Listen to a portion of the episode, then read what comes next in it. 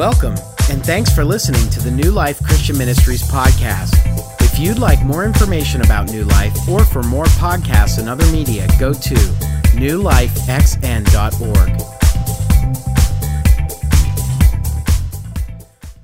I started studying the Bible seriously about 40 years ago. I lived in a town called Gipsy, Pennsylvania, a town that if you put them all in the seats in this room, they wouldn't fill up these two sections. That's how big the town was. And Gipsy Christian Church was the church I attended, and on Easter and Christmas, we had about 50 people there. We were real excited on Christmas and Easter, and we had so many people. And one time, when I was 16 years old, we got a new pastor. His name was Andy Wygant. And, you know, I try to picture if, if, a church only had 50 people on Christmas and Easter, what does the pastor do all week? Well, I know he has to write a sermon because you've got to write a sermon every week. And I know he visited people in the hospital. There weren't that many people in the hospital, but there wasn't any internet, wasn't any cable, wasn't any Twitter, wasn't any texting, wasn't even Spider Solitaire, I don't think. What did he do all week? Well, he decided, and I don't know why he decided this, but I'm eternally grateful he did. He decided to ask me if I would like to study the Bible with him every week. So I had a one-on-one study with my Bible study with my pastor every week. And I don't remember all the details about everything we studied, but I remember one detail that changed my life forever. It's a way of studying the Bible that I actually practice to this day.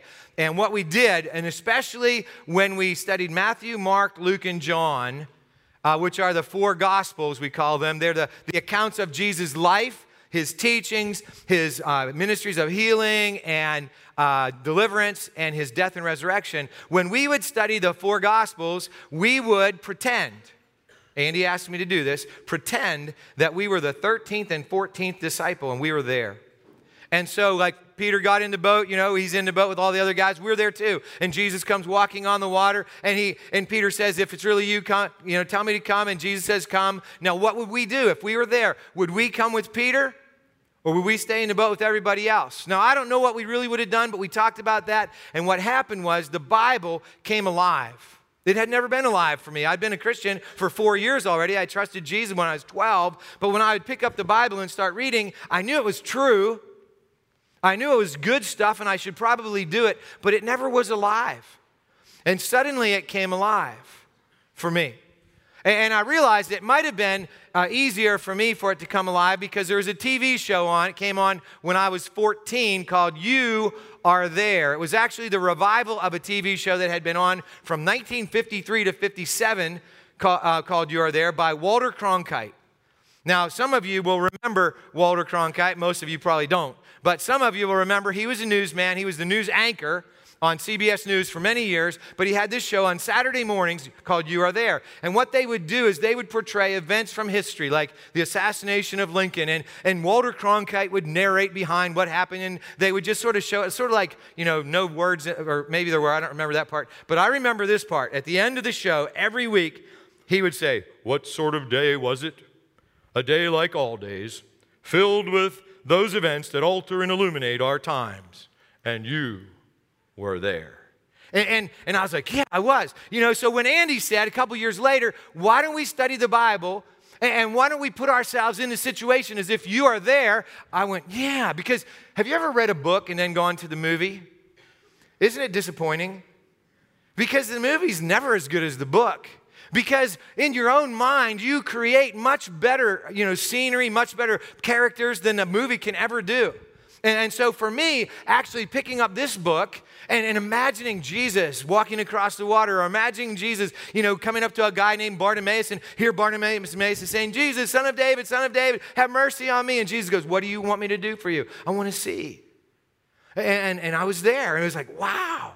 And then about a year and a half after that my brother Ken got the cornea of his eye torn. I told this story two weeks ago. You know, he was, sev- he was 15, I was 17, and Andy, our same pastor, went to pray for them the night before surgery. And uh, the next morning, his eye was healed. And when that happened, I started to connect that what happened back then was real with what happens now is real. And, and so I'm here today because of Andy Wygant. I give Andy Wygant the credit and God the glory because he showed me this stuff is real. And so, what we're going to do today is we're going to do the same thing. It's Palm Sunday. We're going to put ourselves into the Palm Sunday event. And we're going to use our sanctified imagination. And I don't hardly ever use the word sanctified standing up here, so I'm going to explain what that means. Sanctification is a, a fancy word for saying the process of becoming like Jesus. We just finished a series, 10 weeks long, called Live Like Jesus. And even though the series is over, I hope that we're still trying and, and training to live more like Jesus every day. And so, sanctification is taking the words of Jesus and all the rest of the words of truth in the scripture and combining it in the power of the Holy Spirit to grow more and more like Jesus. It's a lifelong process.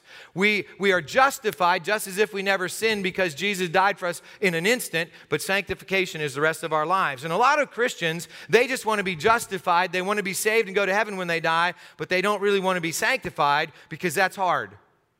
You know, it's easy to be justified. You just say, Jesus, come into my life. But being sanctified means that we're going to do what he says in the power of the Holy Spirit. We're going to conform our lives to his. And so, anyway, we're going to use our sanctified imagination, which simply means we're going to think like God would think about these things. And we're going to go into the situation of Palm Sunday. Now, all four Gospels, Matthew, Mark, Luke, and John, record Palm Sunday. All four Gospels record what happened when Jesus rode into Jerusalem on a donkey. Only John tells us there were palm branches involved. In fact, if we didn't have John, if we only had Matthew, Mark, and Luke, we would probably have to call it maybe Cloak Sunday because they put their cloaks in front of you know jesus as he came into town. Or maybe we would call it passion sunday because a lot of people call it that because it was the sunday leading up to jesus passion or suffering. We use the word passion differently but it, it really means to suffer with to suffer is passion. And, and so anyway whatever we call it the four gospels recorded and if you read matthew mark and luke and john's account of jesus coming into jerusalem they're all different and there are some people who do that. They read them and they go, wow, they're all different. I don't believe it. Because if they were, they would be the same if it was true. And I say the opposite. If they were all exactly the same, I would know it wasn't true. Because my brother Ken and I used to get in trouble about every day, and we would come up with stories. And the stories would always be exactly the same for a while because we learned something. If the story's exactly the same, mom's not going to believe it. Like, for instance, one day, we, we uh, mom came home, uh, and we were eight and six, okay? And I know you wouldn't leave your eight and six year old children at home by yourself, but I lived in Gipsy. And, and it was, you know, a long, long time ago, uh, 48 years ago when I was eight. And, and it was okay to do that then. So, mom came home, and there was ginger ale on the ceiling in the kitchen. And here's what we said Fritz did it. Fritz was our dachshund. And my mother looked at Ken and she goes, Yep. He said, Yep, Fritz did it. So she just spanked both of us. And we went outside and huddled together and said, That didn't work. Why didn't it work? You know, maybe we need to like vary it up a little bit because we came to find out that if a story is exactly the same, it's probably made up. You see, the four gospel writers don't have the exact same account because they're four different people. They are actually writing to four different audiences, and they're inspired by the Holy Spirit to record the events that happened. And, and Matthew and John had been there, Mark and Luke had not. So Luke had taken the accounts that were available at the time and he had put them together under the inspiration of the Holy Spirit. The point is, we're going to go to Mark today. We're not going to look at all four, but I'm going to bring in some little details from this one and that one as we uh, use our sanctified imagination and go back in time, and you are there. And I know what some of you are doing. You're going, I'm not doing it. I'm not going to, I'm not to pretend anything. I, I'm just not going to do it. That's okay. Don't do it. If you don't want to do it, you don't have to do it. It's a free country, right? So don't do it. But the rest of you, what we're going to do is we're going to open up God's Word to Mark chapter 11. If you have your Bible, you might want to open up to Mark 11. Um, before we do that, one last thing take home point. Here at New Life, we always seek to make one point. You know, I, I was at a preaching conference one time, and somebody raised their hand and said, How many points should a good sermon have? And the instructor said, At least one. Here at New Life, we believe at most one, because then you can take it out and live it. That's the, so the take home point today is people celebrated Jesus' triumphal entry into Jerusalem, but their hosannas were short lived, are ours. You see, on Palm Sunday, what happened was Jesus came riding into Jerusalem on a donkey, and everybody's going, Hosanna, Hosanna, which means save now. because they, they had heard about Jesus. He was doing miracles and he was raising people from the dead, and they're thinking he might be the Messiah, the one that God was going to send to deliver them from the Roman oppression. And they were all excited, and so they're all shouting, Hosanna, except for that was Sunday, and on Friday, they were the same group was shouting, Crucify him.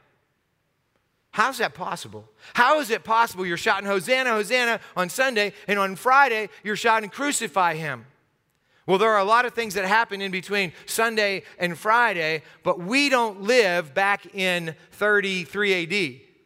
We live now, so we know we know what happened. It's not like a secret, right? Jesus rode in, they said Hosanna on Friday, they killed him, which was the worst day in human history because we killed God. But then Jesus got up on Sunday. Next week, that's what we're going to talk about. You know, Jesus rose from, we know that, right? Everybody in the room heard about that before, right? Okay, Jesus rose from the dead. So we have a different perspective. So they only shouted Hosanna on Sunday, and by Friday they were shouting, Crucify him. How long are we going to shout Hosanna? That's the point. Are we going to shout Hosanna the rest of our lives until we see Jesus again? Or are we just going to sort of, you know, shout Hosanna whenever it's Palm Sunday and then forget about it till next Palm Sunday? Let's pray. Heavenly Father, thank you so much for who you are. Thank you so much for sending Jesus to save us from sin and death and to give us a new life forever. Today, as we turn to your word, we do pray that you'll help us to see what happened, to experience it in a new way, so that we can go out and shout Hosanna in the midst of all the, the good things and the hard things that come to our lives. In Jesus' name we pray.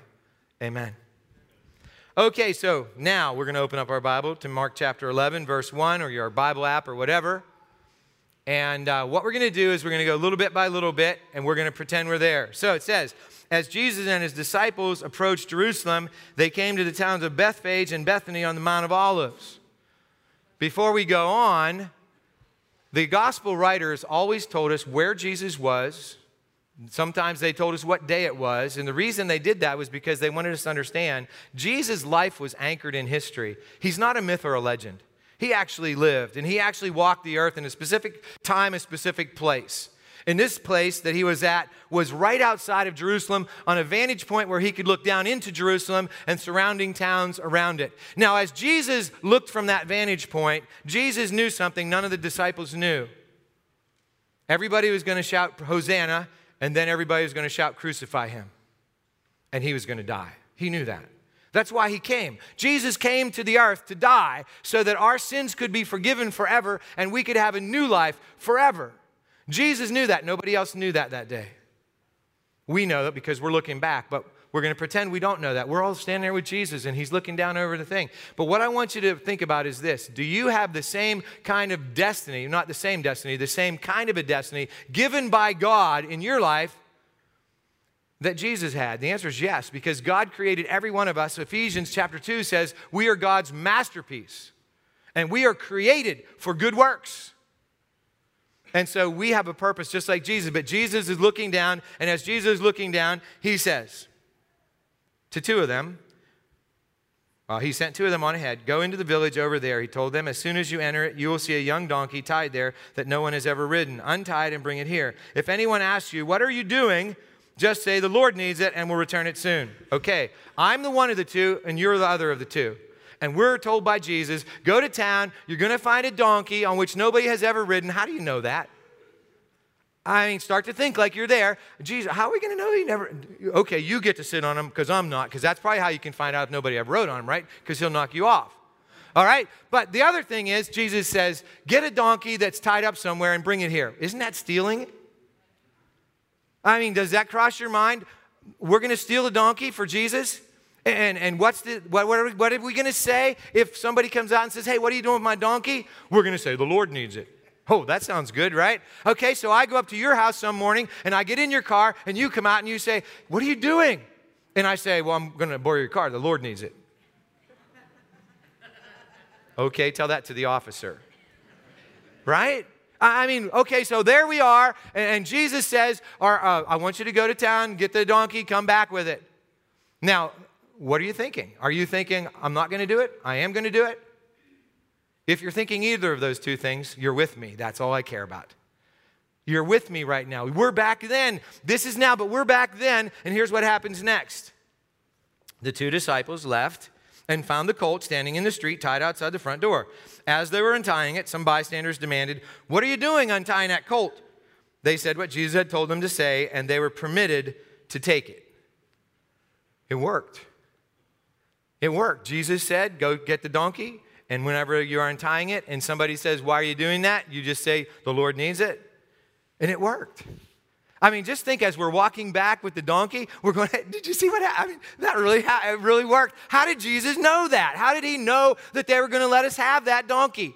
Now, there's the, there's a big question, isn't it? Well, Jesus knows a lot of stuff. They'd seen Jesus knew a lot of stuff that nobody else could know. They believed.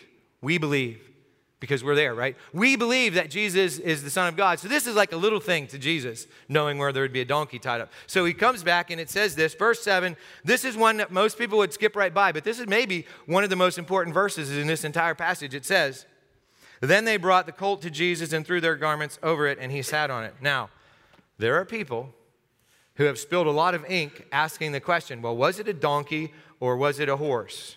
It's a colt, right? Well, isn't a colt the, you know, like a horse? Okay? So, wait, wait, I thought it was a donkey. Well, actually, back in verse 2, remember when it said young donkey? If you read the Greek text of Mark, it says colt. It doesn't say donkey. But John's gospel says donkey. And, and this is the cool one. Matthew's don- uh, gospel says two donkeys. It, go ahead, read it. Not, not right now, but afterwards. Read it. It says Jesus rode on two donkeys, the mother and the, the, the foal. So you're saying, well, Chris, we don't care whether it's a donkey or a horse. Yes, we do. Because in that day, when a king of Israel rode into town on a donkey, it signified peace. When he rode into town on a horse, it signified war. It's a big difference. This is not just like a little passing point. Jesus comes into town on a donkey because he's bringing peace between God and the whole human race. Now, think about this. We can fast forward because even though we're there for a moment, we're going to fast forward to Good Friday. Jesus dies. The King of Kings and the Lord of Lords dies on Good Friday, and that's the only reason we can call it Good Friday because he's dead because he died for our sins. Think about this. When have you ever heard of a war where the king goes to war and the king sacrifices his life and he wins? You can read all the history books you ever want to, and the king dies, the, the war's over, and the other team wins. The other nation always wins when the king dies. Play chess. Who, what do you have to do? Kill the king. When you kill the king, you win. But the king dies and we win. All of us win. He wins. So, this is what's going to happen. The king is riding on a donkey because he's bringing peace. But if we fast forward to the book of Revelation, Jesus is coming back, and guess what he's riding? A horse. Hmm, pretty important. Because when he comes back the next time, he isn't bringing peace, he's bringing victory. He's going to defeat everybody who's not on his side, and he's going to establish his kingdom forever. So, this is uh, verse 7. You should underline that if you have your own Bible because that's a very important verse. So, Jesus is going to come in on a donkey and not a horse, which makes a big difference. And then it says, Many in the crowd spread their garments on the road ahead of him, and others spread leafy branches, and they had cut, it, they had cut in the fields. That's where we get the palm branches in John's gospel. So let's pause there for a minute. Jesus coming into town. Let's just picture right over there. See those two doors? That's actually the gate of Jerusalem, and Jesus comes riding in. He's on a donkey. People are starting to put their coats down in front of them, little branches, palm branches, other kind of stuff. And, and there's crowd is gathering. Well, of course, there's a crowd because it's Passover. And everybody who was a Jew in that day saw Passover as the most important holy day there ever was because that's the day that God had delivered the Israelites from slavery in Egypt. He had saved them. That's pretty significant because Jesus is going to save all of us. So, anyway, it's, it's Palm Sunday, we call it, but it's Passover weekend coming up. And so there's all these people, because Passover is actually the next weekend, but they're all gathering around. And so picture this there are people in the crowd. You're the crowd. I'm, I'm going to come and join the crowd in a minute, but we're all the crowd. And as the crowd is gathering, some are like going, What's going on? Isn't that how they're always in the crowd? Why are we're here? They show up for the parade, they don't even know what the parade is. And so they show up. And they're like, what's going on? They're going, Jesus, Jesus, it's Jesus over there. He's coming into town and he's riding on a donkey. You know what that means, don't you? And they're like, I don't know what that means. That means he's bringing peace. We're going to be defeating these stinking Romans and we're going to be free. It's going to be a, a time of peace. That's what some of them are thinking. So, anyway, let's read on what it says. It says, Jesus was in the center of the procession, and the people all around him were shouting, Praise God! Not really. They were shouting, Hosanna! Which really means save now, not praise God. A little bad translation. Every now and then, when you use an English translation, you get a couple words that aren't right. But praise God's okay. It's not a bad thing to say. Hosanna, save now. Blessing on the one who comes in the name of the Lord, blessing on the coming kingdom of our ancestor David. Praise God in the highest heaven. Okay, so now here we are. It's Palm Sunday. Officially changed the name from Passover weekend to Palm Sunday. Jesus is riding into town. Here we are. Some of us are sitting around with our hands in our pockets. Some of us are getting the idea Jesus is coming. So, all of you who are able, I want you to stand up right now, please. Would you please stand up? We're the crowd. We are the crowd. We're here. And what I want you to do is to do what you would do if you were really there. If you saw Jesus, the King of Kings and the Lord of Lords, and you recognized that maybe this could be the Savior that we've been waiting for, what would you do? So just do whatever you would do if that was the case.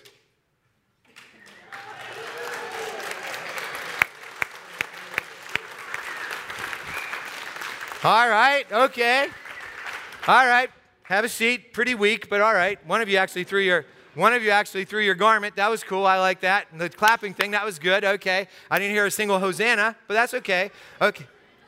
Who said Hosanna? Noah. Thank you, buddy. I didn't hear you. You got to shout louder next time. Anyway, I just told a kid to shout in church.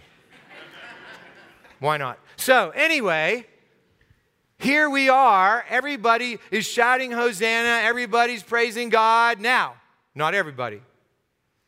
The religious leaders really were standing there with their hands in their cloaks on, hmm, hmm, hmm. Who's he think he is? And they walked up to him and they said, Who do you think you are? Do you hear what these people are saying? You got to tell them to shut up. And Jesus said, I'll tell you the truth. If they shut up, the stones are going to cry out.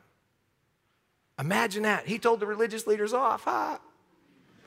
I mean, we're there. It's pretty cool. I mean, nobody, everybody wants to tell the religious leaders off, right? But nobody will. But Jesus does. Jesus says, if they shut up, the stones are going to cry out. So then, party's over, parade's over. Jesus, it says, came to Jerusalem, went into the temple. After looking around carefully at everything, he left because it was late in the afternoon. Then he returned to Bethany with the 12 disciples. So the parade's over. Jesus goes to the temple. He looks around. He knows it's Passover week.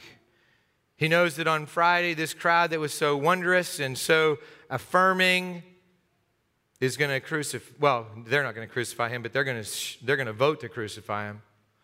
He knows that the religious leaders who just argued with him are going to turn him over to Pilate, and Pilate, the Roman governor, is going to have him crucified.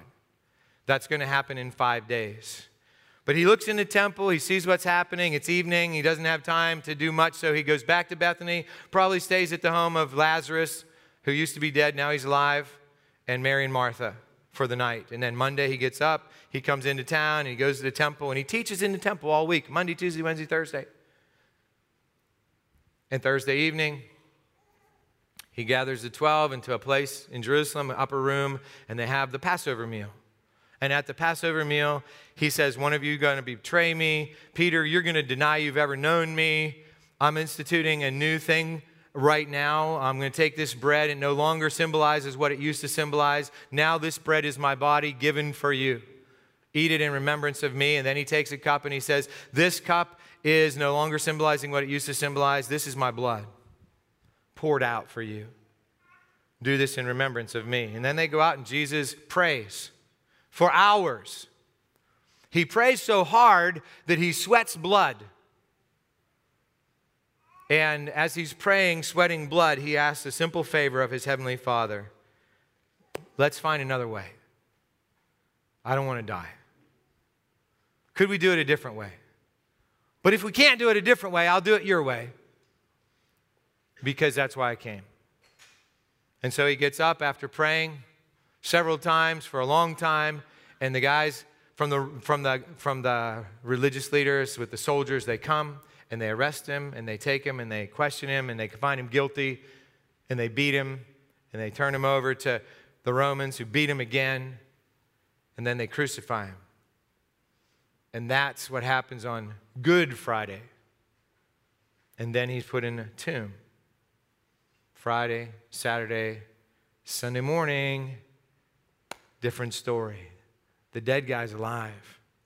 He's not just a dead guy, he's alive, and he's Jesus, and he's the Son of the living God. And we all know all that.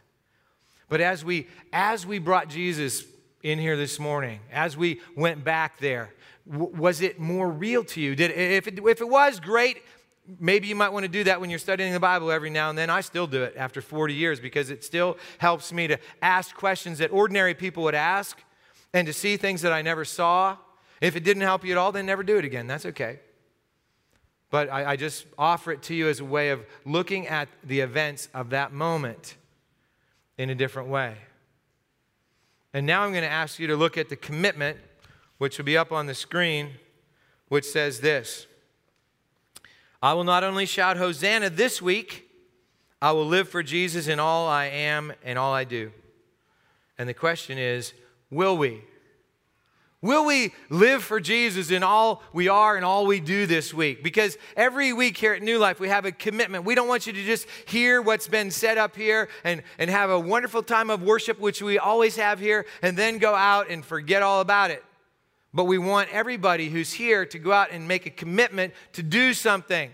And last week, I told you last week was a simple commitment. Remember, if you were here, the commitment was to just go out and ask somebody to come to worship this week or ask somebody to go out for a time of fellowship this week. And on Friday, I was driving along and I saw this guy who I knew and who I had invited to church last year, and he never has come.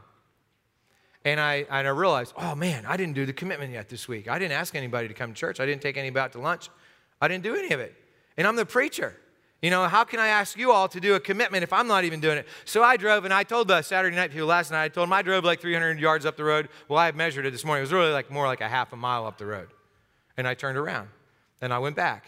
And I rolled down my window and said, Hey, how you doing? And he looks at me sort of strange. He goes, Oh, hi, how are you doing? I said, Fine. I said, Remember I invited you to church last year? He goes, Yeah, I remember. I said, I, I, I haven't seen you. He goes, Yeah, I, I've been sort of busy for a year you know? But anyway, he's been sort of busy. He hasn't had time to come to church for a year. So I said, Well, you know what? We still have church. We have our own building now. We'd love to have you come tomorrow night, 6.30 or Sunday morning, 8.45, 10.15. And uh, we talked a little bit, and, you know, he's making lots of money. That's a good thing, I guess. But anyway, he isn't coming to church. Well, he didn't come today. He didn't come yesterday. But I'm asking him again this week. You see, because if I say that all I am and all I do is going to be devoted to Jesus, then I'm going to try to find these people who don't yet know him and haven't yet experienced the power of having him in, my, in their lives and, and offer Jesus to them. So I'm going to give them another chance because you know what? Actually, inside your connection, there's a card that says change. It's just like the trailer, you know, because we're starting a new series next week. If you'll get that out for a minute, I really appreciate it. It's a little postcard. And what we're going to ask you to do, as one of the things you're going to do to all you do is, you know, reflect your uh, Jesus in your life, is you could take the easy way. You could write a person's name and address who doesn't go to church, somebody you know, and you could just write, Dear Joe, I'd love to see you in worship with us this weekend. Okay, and then put a stamp on it, put it in the mail. That would be the easy way. Then you could also take this card and you could actually go to somebody's house you could knock on a door, wait till somebody comes and hand it to them and run away. That would be not a good way to do it either. Okay? It's what some people call evangelism. But anyway, you could actually knock on their door and wait till they came, and then you could say, Hey, I'd really love to have you come to worship with me next weekend. Because you know what? It's not weird to go to worship on Easter. Everybody who's ever going to go to worship is going to go to worship on Easter. So it isn't a weird thing to ask somebody to come to church next weekend. So I'm encouraging, and you say, Well, Chris, there's only one of these cards in my thing. I can ask like five people. Well, there's more cards out on the Welcome Center. You can, if, you, if we run out of cards, we'll print more. If you have five people you want to ask, take five cards. But the point is simple. The point is, it says, I will live for Jesus in all I am and all I do. So that means when I wake up tomorrow, I'm going to say, Hey, Jesus, I'm living for you today. Fill me up with your Holy Spirit because I can't do it without your help. It means this afternoon I'm going to think, what could I do? If I was trying to do all that I could do for Jesus, what would it, what would it include? And if you do that, you will find that this Holy Week is the best Holy Week ever in your life. because we were created for this. You see, Jesus had a purpose. His purpose was to die on the cross and to rise again. So we would have sins forgiven, and so we would have a new life, and so we would know who He is, the Son of the living God. And I don't know what your exact purpose is, but I know part of it. Part of your purpose and part of my purpose is to be light and salt. Remember that message? Light. We're supposed to dispel darkness in people's lives, and we're supposed to add zest and flavor and wholeness to people's lives. And so that's something we can do this week. Now, some of you may be sitting here saying, I don't believe Jesus is king. I've never trusted him as my Savior, as you talk about. Okay, that's a fair response. Well, I would challenge you right now, in this very moment, to say, How's my life working out for me without Jesus in charge? How's my life working out for me on my own? And if the answer is great, wonderful, fantastic, then I guess you can keep doing that. But if it isn't so great, wonderful, and fantastic, then I would encourage you to ask Jesus right now to, to, to come into your life. That, that you can say right now, Jesus, I accept the penalty you paid for my sins, which is all the stuff I've done that isn't according to Jesus' will. And I ask you to come in and become Lord, King, Savior, in my life. Lord and King, that means He's in charge now. Savior means you don't have to worry about dying and going to hell forever. You can come to, to Jesus forever. Now, here's the thing I just said something that could be construed the wrong way. I said, if your life hasn't been working out so well for you and now you trust Jesus, I am not going to then say everything will work out well for you. Because look how it worked out for Jesus. He got crucified. Following Jesus is not a guarantee that life will go well for you. Following Jesus is a guarantee that no matter how life goes, He's with us. You see, God will be with us no matter what. Imagine the worst possible thing that could happen in your life right now. What if that happens? That would be the worst possible thing that could happen in your life, but God will be with you in it. That's what the difference is between being a follower of Jesus and not being a follower of Jesus. And you say, Chris, that's not very much. Yeah, it's everything. Because I've been there in the times in my life that have not gone well when we lost our first baby, when my mother died, when all these different things happened, when I had a headache so bad that I thought I was having a stroke and I asked Jesus to just let me die. And after I got over that, I said, Thank you, Jesus, for just being with me. You see, there is a difference between not knowing Jesus and knowing Jesus. And that's just here. The best part of knowing Jesus, some would say, is what happens after he comes back on the horse. So, right now, we're going to take a moment and pause and pray. If you've never trusted Jesus as your Savior and Lord, we're going to give you a chance to do that. Let's pray. Heavenly Father, thank you that Jesus is real, that He's your Son, that He came here to earth as a baby. He grew up as a man. He was perfect in every way, and He died for us and He rose for us, and He's now reigning in power over us. God, I pray that you would fill us all with your Holy Spirit anew and afresh, and especially for those who have never trusted you as, as God, as Lord, as Savior, that right now in the moment of silence, they would just say, Come in, take over.